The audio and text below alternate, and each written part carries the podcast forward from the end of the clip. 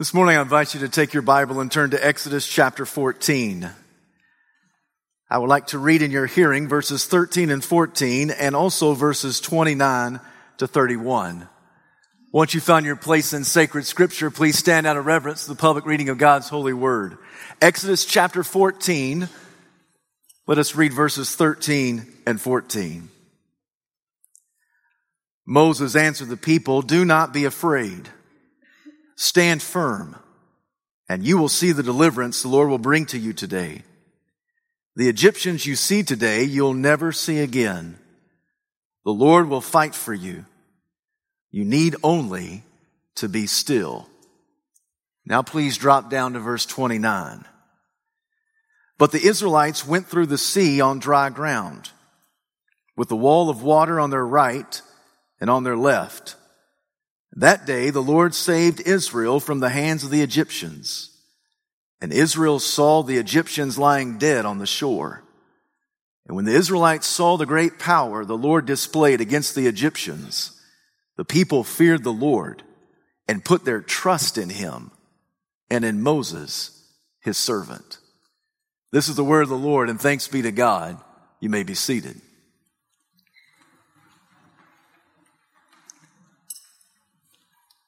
I know you've heard it said that the shortest distance between two points is a straight line.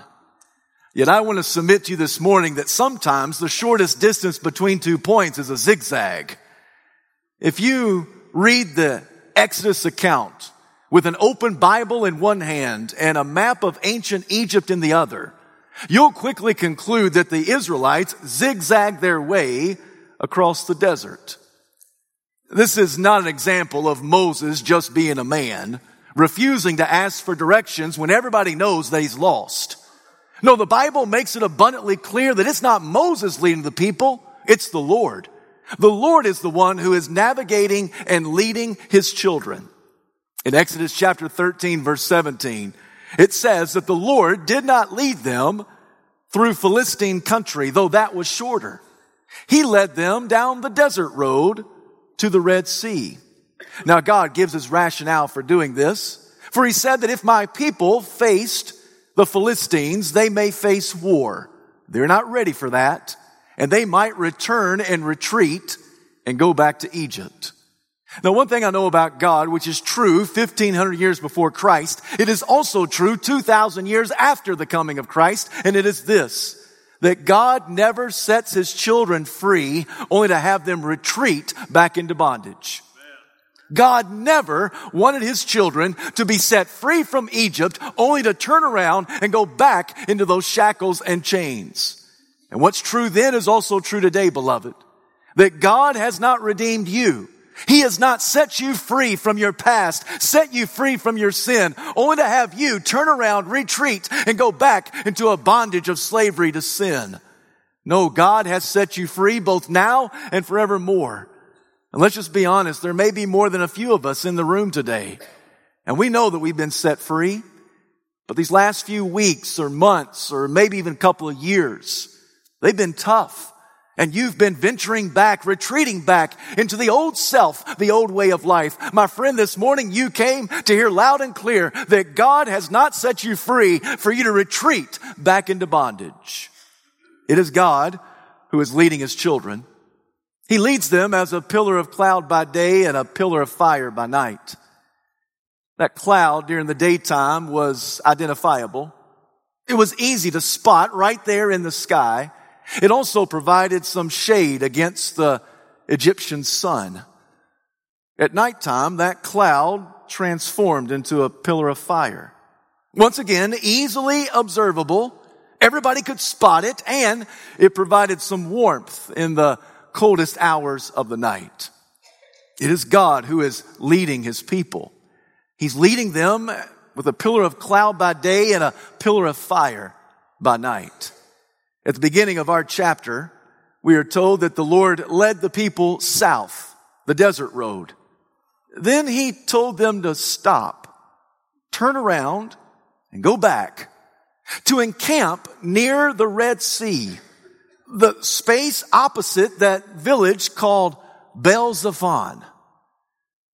Now, when Pharaoh heard about this, when he heard that the Israelites were zigzagging their way through the desert, acting as if they were confused, not even knowing how to follow a GPS, not even knowing how to get out of the desert.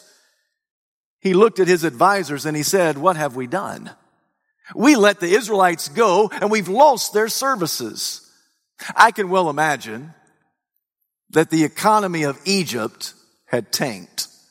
Not only because of all the plagues that wiped out the vegetation, wiped out the livestock, but in one night, the working force all walked out of Egypt. 600,000 men, not counting women and children. About 2 million individuals in one night walked out. And as they uh, walked out in this great and glorious exodus, they plundered the Egyptians. You'll recall that the Egyptians were giving them gold and silver, trinkets and treasures, all types of things, just telling them to get out and get lost. And after a while, Pharaoh said, you know what? This economy is coming to a screeching halt. What have I done? And now the Israelites, they're just circling around. They don't know where to go. They don't know north from south, east from west. So he ordered for 600 of his fastest chariots, pulled by his strongest horses, mounted by his best skilled soldiers. He said, you go get those Israelites, recapture them, and bring them back to Egypt. This morning, I want you to see where God planted his people. I want you to see this with your mind's eye. Militarily speaking, God planted the Israelites between a rock and a hard place. They are sitting ducks. There's no way. They are cornered in a crisis. If you can visualize this with me, I want you to see that their backs are up against the Red Sea. To the north of them is an Egyptian military outpost. Beyond that is Philistine country. There's no way they can go north. To the south of them is the Egyptian desert. That provides absolutely no protection. There's no way they can outrun or outmaneuver 600 of Egypt's finest horses and chariots. There's no way they can go south and survive. They can't charge westward if they charge right in front of them, that's where Pharaoh and his army are coming at them. There's no way they can charge against it. They're not skilled. They're slaves. They're not battle tested. They're not ready for war. And I've already told you their backs are against a wall. Their backs are against the Red Sea. What are they going to do? Swim across the Red Sea? Walk on the water? What's going to happen? They are cornered in a crisis. I want you to see this. God strategically planted them in a spot where they're sitting ducks. There's no way. They can't turn in any, anywhere they turn. There's devastation, slaughter, and destruction. There's no way out. Cornered in a crisis. It's at this point that you may be able to relate to the Israelites. You've done your very best to follow the lead of the Lord. He has guided you and you have followed him in obedience. Oh, you don't have a pillar of cloud by day or a pillar of fire by night. But child of God, you do have the word of God. And the psalmist says that the word of God is a lamp unto my feet and a light unto my path. The word of God guides the steps of the children of God.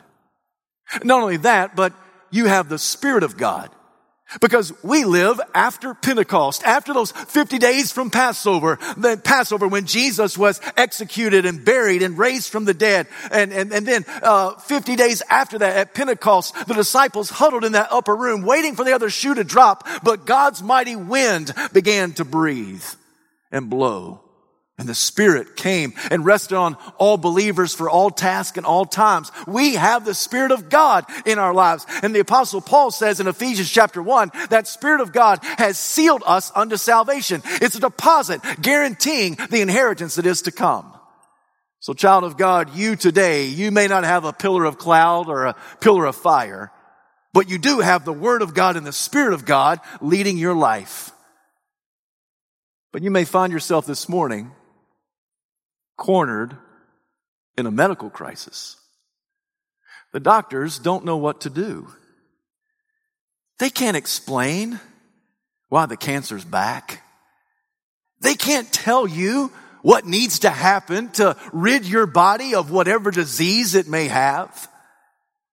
They could do exploratory surgery, but that's not a very good option. It could do more harm than help. They could try to give you some experimental medication. Oh, but the side effects of that are vicious. You don't know exactly where to turn. You don't know what to do. It seems that every avenue you go down, it's a dead end. You feel as if you are cornered in a crisis. Oh, maybe yours isn't a medical crisis. Maybe it's a financial crisis. You've worked hard all your life. I mean, you've got a great work ethic. It's been instilled into you from your mom and dad. You're convinced that the field of work that you're in, you were led by God to do it. He shaped you. He gifted you. He talented you. He led you. And the job that you've been doing for the last 17 years, it is the Lord who laid that in your lap. Nobody could convince you otherwise. But six months ago, you got let go from the company. The reason they told you was because of corporate downsizing. It wasn't job performance. It wasn't that you did anything wrong. It's just uh, corporate downsizing. For six months, you've been looking for a job. And all the talking heads have told you that the economy is back on track. But it's not tracking for you because you can't find a job. Now the severance package is depleted. Bills are piling up and the creditors are bearing down on you like Pharaoh and his chariots. And you think to yourself, what am I going to do? Where do I turn? Every place I look is a dead end. What am I going to do? Cornered in a crisis. Maybe your crisis is not medical. Maybe it's not even financial. Perhaps this morning you know what it is to be cornered in a relational crisis. Oh, you remember when you and your spouse first dated, he was so funny and quick witted. And she was so vivacious and charming. But now, after about two and a half decades, he's not nearly as funny as he used to be. And she's not as charming as she once was. Oh, you remember the children? Oh, when you had children, they were cute, they were cuddly, they were adorable. Now they're rebellious. Now you've always looked down on the Aztecs. I mean, those barbarians who offered up their children as sacrifices under their gods. but some days, that seems like a viable option. And you go to church. You're in church more times than not. You plaster a smile on your face. Whenever the preacher asks you how you doing, the responses are fine, fantastic, never better. Those are the phrases that come out of your mouth. Oh, but you hope that the preacher doesn't see through the facade. You hope that the Sunday school teacher doesn't put you in a difficult spot to answer a question. You hope that a good friend doesn't see through the, the, the imagery that you put up in your life and on Facebook. You simply just grin and bear it. You can't really tell your aging parents. That's too much of a burden for them to bear. You don't really have a good friend that you can confide in. But just between me and you, you wonder if the marriage is going to last you don't know what's going to happen to your children. You've done the best you can, and yet they're still so wayward. So, every place you look, you feel as if you're cornered in a crisis. You know how the Israelites feel? they look to the north, can't go that way. Look to the south, no way they could survive. They could charge westward, to their own death. And don't even think about going eastward. That's the Red Sea that's behind them. There's nowhere they can go. Cornered in a crisis. In our story, it's at this moment that the people turn on the preacher. Sometimes that happens. They turn on the preacher and they say to Moses, Moses, was it because Egypt did not have enough graves that you brought us out here to the desert to die?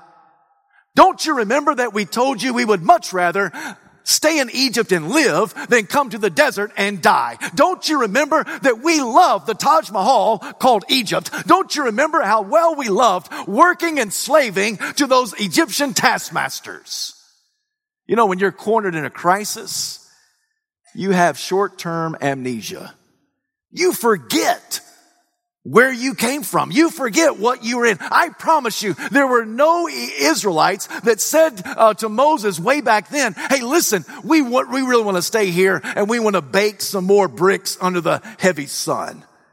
No, I think that sun had baked their memory bank. But they got cornered in a crisis. And they turned on the only person that was standing there, Moses himself. And they said, why have you brought us here? We would rather experience anything else than this. You know what it is to be cornered in a crisis? You know what it is to be in that spot where you say to yourself, listen, I would rather do anything than this. I would rather have to endure anything than this. I would go back to the way life used to be so long as I don't have to endure this, whatever this may be, cornered in a crisis. And Moses demonstrates his finest leadership. He does not blast the people. He simply preaches a sublime short sermon. I've been told there's no such thing as a bad short sermon. Moses preached a sublime short sermon. It's two verses, verses 13 and 14. The two verses that I read in your hearing. I'll summarize that two verse sermon with three phrases. Fear not, sit tight, look up. That's what Moses tells the people. Fear not, sit tight, look up. Do not be afraid. That's how he begins. And they said, Moses, can you please look around here? Do you see what's coming down the pike? Here come the Egyptians. We can't go north. We can't go south and we can't go across the Red Sea. And you have the audacity to tell us, do not be afraid. Yes, exactly. You don't have anything to fear. Do not be afraid. I've been told what you've been told. There are 365 do not fears in the Bible. I don't know if that's true. Some people can only find 90 of them. Other people get very creative and they find in excess of 400, nearly 500. I don't know particularly how many do not fears are in the Bible. But I do know why people say 365. It's because we have a do not fear for every day of the year. And regardless of how many of them are found in the Bible, the truth of the scripture is this, that God tells us we have nothing to fear. If you are a child of God, if you are a born again believer in the Lord Jesus Christ, you have nothing to fear. You don't need to fear your future and you don't need to fear your past. You don't need to fear unemployment and you don't need to fear a downturned economy. You don't need to fear cancer and you don't need to fear disease. You don't need to fear persecution and you don't need to fear Pharaoh's chariots and you don't need to fear the Philistine country and you don't need to fear the gritty sandy desert down to the south and you certainly don't need to fear the raging Red Sea. You have nothing to fear. Do not fear. The first thing Moses tells the people is fear not. Do not be afraid. Then he tells them to sit tight. Now I want to be very clear. To say sit tight does not mean do nothing. Let me say that again. To say sit tight does not mean do nothing. We're Trinitarians, so I'll say it a third time. To say sit tight does not mean do nothing. There are two phrases. Stand firm, be still. That first phrase, stand firm, is a military term that literally means be poised for attack. Stand firm. Be poised, be ready, be on alert, be ready for attack. Stand firm. The apostle Paul uses that Greek version of that word when he says in his Corinthian correspondence, stand firm and let nothing move you. The idea is don't let anything move you off point. Don't let anything move you from where you are. You stand firm. You stand steady. You stand ready. You are poised to attack. Stand firm. Be still. That word does not mean be lazy. It doesn't mean be complacent. It doesn't mean be non-committal. That word be still means be undisturbed. Have a quiet calm. Undisturbed. Think, think about what he's telling the people. He is telling them, I need you to stand firm. I need you to be still. In other words, I want you to be poised, ready for attack. I want you to stand firmly on the truth of God and who he is. And I also want you to have an undisturbed, undeterred, undis- undistracted demeanor. I want you to be still. I want there to be a calm that comes over you. Because regardless of the situation, God's got it. So you stand firm and be still. It doesn't mean do nothing. It doesn't mean check out. It doesn't mean become complacent and lazy. No, it's a, it's a soldier who is ready for battle, poised for attack and undisturbed, undistracted ready whenever God says, go. Be still, stand firm. And then Moses says, look up. See your deliverance. Look up and see that the Egyptians that are before you right now, you will not see beyond this day because God will fight for you. It's not that God's going to fight against you. It doesn't even say God's going to fight with you. It says God's going to fight for you. He's going to do the battle for you. Greater is he that's in me than he that's in the world, the New Testament writes. And Moses says, listen, I want you to look up for your redemption is drawing near. I want you to look up for your deliverance is coming. I want you to look up and place all your faith, all of your trust in God because God who got you in this mess will get you out of this mess because whatever God brings you to, he can also take you through. So, fear not. Sit tight. Look up. If we could summarize all of that in one word, it would be trust. What Moses is urging the people to do is trust in God. The author of the psalmist says some trust in chariots, some trust in horses, but we, we trust in the name of God Almighty. The writer of the Proverbs says, trust in the Lord with all your heart. Lean not on your own understanding, but in all your ways acknowledge Him and He will make your paths straight. Jesus said, do not let your hearts be troubled. You trust in God, trust also in me. Trust is a constant theme that is woven through the fabric of scripture. And what Moses is calling upon the people to do is simply trust God. So God positioned himself between the Egyptians and the Israelites. That pillar of cloud, it, it rested between the army of Egypt and the people of Israel. And on the side of the Egyptians, there was darkness. God threw them in complete confusion. On the side of the Israelites, there was nothing but light all night long. The Lord told to Moses, uh, stretch out your hand over the waters. Oh, these waters? Yes. Stretch out your hand over those waters. And Moses did, and the Red Sea began to part. God sent a mighty wind, and, and the water began to wall up all night long. The wind of God was blowing upon the Red Sea, separating so that the Israelites could cross on dry ground. And sometime early that morning, the Lord said to and through Moses, let the people go through the Red Sea. And they crossed on dry ground. Not one bit of dirt got in their sandals. Not one bit of mud was found on the foot of their sandals. And not any of the, of the, of the water began to mist in their face. It was amazing. It was miraculous. They walked through on dry ground. Apparently you've heard the story because you're not really moved by that. That's pretty astounding, don't you think? Then after all the Israelites got through the Red Sea, then God removed the pillar of cloud and the Egyptians saw. And when they saw the Israelites had gone through, they acknowledged that the wall of water was a, was a mighty sight. It was a miraculous event, but they needed to go get those Israelites because that's what Pharaoh told them to do. So they started into the riverbed. And our passage tells us that when they got in there, God caused the wheels of their chariots to come off. The wheels got stuck in the mud. That which was so dry became wet again.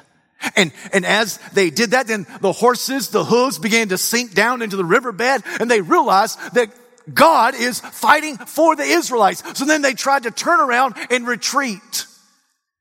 And when they began to do that, God caused all the raging water to come crashing back down. In fact, not one Egyptian was left standing. All of them died. And when that happened, and when the people saw the power of God, they placed their trust in Him. What is trust? Trust is unwavering reliance upon the Lord regardless of the situation. That's trust. Unwavering reliance upon the Lord regardless of the situation.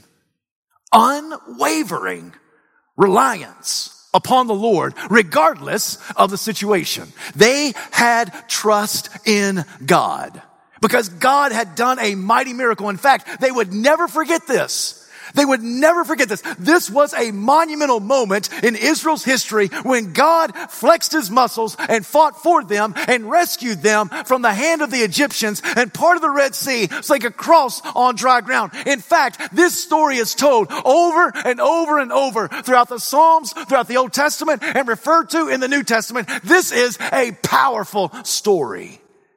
It was one that was never forgotten.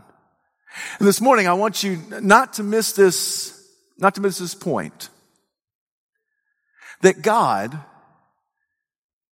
used the most unlikely plan in their predicament to become the remedy of their redemption. God planted them there, right? He permitted it. He allowed it. And had they trusted in their own skill, they would have been slaughtered. Had they trusted in their own insight, they would have died. Had they done their own thing and, and, and come up with a good logical plan, they would have been overtaken, recaptured, and taken back to Egypt. Had some of the people said, you know what, we think we need to go north. You know, we think we can really just kind of rise up inside of us. I think we need to go and charge against those Philistines. We know they're the bullies on the playground, but we think that one fight we could get through them. That would have been terrible. Or had another group said, you know what? I really think we just need to go south. Let's just take our chances in the desert. There's no way they would have won that battle and outraced the Egyptian chariots. And still, there could have been another group who said, you know what? It just makes logical sense to us. We know the Egyptians. We know how they maneuver. We know how they think. Let's just charge against them. They're not expecting us to charge them. Let's just have the element of surprise. Let's charge against the Egyptians. All those at some level would have made some sense. I promise you that nobody would have said, hey, let's wait for God to part the Red Sea so we can cross on dry ground. Nobody would have thought that. They would have said, you are an idiot. There's no way. We've got to do one of these other things. Had they trusted themselves, they would have surely died. Because many times, God uses the most unlikely plan in their predicament to be the remedy of their redemption. Joseph was thrown into a pit by his jealous brothers, but God placed him in a palace. Why? Because God had a plan. David was a man after God's own heart. He was told to be the next king of Israel. Yet he took a walk on the wild side. He dabbled in immorality. He got his hands dirty with being accomplice to murder. And yet God had a plan. Jonah, he was a powerful prophet. He was a great preacher, but he was a racist at heart. And when God said to him, I want you to go to Nineveh and preach against the Assyrians, he said, you got to get somebody else. I ain't going and you can't make me go. But God had a plan. Elijah. Elijah went up on Mount Carmel. He was a great prophet. He stood and single-handedly defeated 450 prophets of Baal and 400 prophets of Asherah. And then in the next breath, in the next moment, when Jezebel says something mean to him, it sends him into a tailspin of doubt infested depression. He would have stayed in that downward spiral of depression, but God had a plan. Zacchaeus was gripped by greed. He had a shady disposition towards his own people, but God had a plan. Nicodemus, he was quite religious, but not really righteous, but God had a plan. Martha, she was one who was a workaholic and she worried too much, but God had a plan. And Peter, he was a hothead. He was a salty sailor, but God had a plan. What am I trying to tell you? I'm trying to tell you that God many times will use the most unlikely plan in our predicament to be the remedy of our redemption. Because God always knows how to get us out of the pickle that he put us in. I got to tell you, my grandmother would always talk about being in a pickle. I don't know what that means. But I just assume it's not a good thing, right? To be in a pickle. But that's what my grandmother would say. Well, you're in a pickle, but whatever God gets you to, He will get you through. He was the one that was leading the people. He was the one that guided them in this spot. He was the one that rescued them. You know, all of us know what it is to be cornered in a crisis. Maybe it's medical. Maybe it's financial. Maybe it's relational. All of us know what it is to be in a spiritual crisis. Since the Garden of Eden, all of us have been tainted by sin. Sin has marred us. It has distorted us. We have a propensity towards sin, a craving towards rebellion, and it is our own condemnation. And 2,000 years ago, God stepped out of heaven and stepped into earth to fix that crisis. Jesus was born in a Bethlehem barn. He was raised in a Jewish home. About the age of 30, he began a three year ministry. He preached good news to the poor. He opened the eyes of the blind. He even raised the dead back to life again. At the end of his three year ministry, he was handed over to the religious rulers. He was handed over to the Jewish leadership and they put him to death on a cross. All the while, God is using that on purpose for his glory and for our good. And Jesus died on a cross. His dead body was placed into a borrowed tomb. And on the third day, Jesus got up from the dead so that his precious blood was shed for your sin and for mine. And he died the death that you and I deserve to die. He took the hell upon himself that you and I should experience for all of eternity. And Jesus on the third day got up from the grave. I'm here to tell you that's the most unlikely plan in our predicament. Nobody saw that one coming. But yet God said, this is my plan from the very beginning because I'm going to come and die in your stead. I'm going to come and die in your place. I'm going to come and take sin away from you. I'm going to get you out of the corner. I'm going to get you out of the crisis. And God says, I can do it. Just trust me.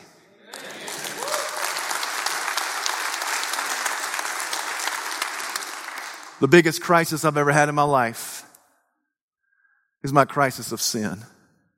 It's the biggest crisis I've ever had. What am I supposed to do with my rebellion? What am I supposed to do with my disobedience? It's like a cancer. I crave it just like you crave it. What do we do with our sinful rebellion? How do we get rid of this? And then the hymn writer answers, What can wash away my sin? Nothing but the blood of Jesus. What can make me whole again? Nothing but the blood of Jesus. This is all my hope and peace. Nothing but the blood of Jesus. This is all my righteousness. Nothing but the blood of Jesus. Oh, precious is the flow that makes me white as snow. No other fount I know. Nothing but the blood of Jesus. I know what it is to be cornered in a crisis. You know what it is to be cornered in a crisis. And regardless when you find yourself backed up and every place you look, it seems as if it's your destruction. I want you to fear not, sit tight and look up for your redemption is drawing near.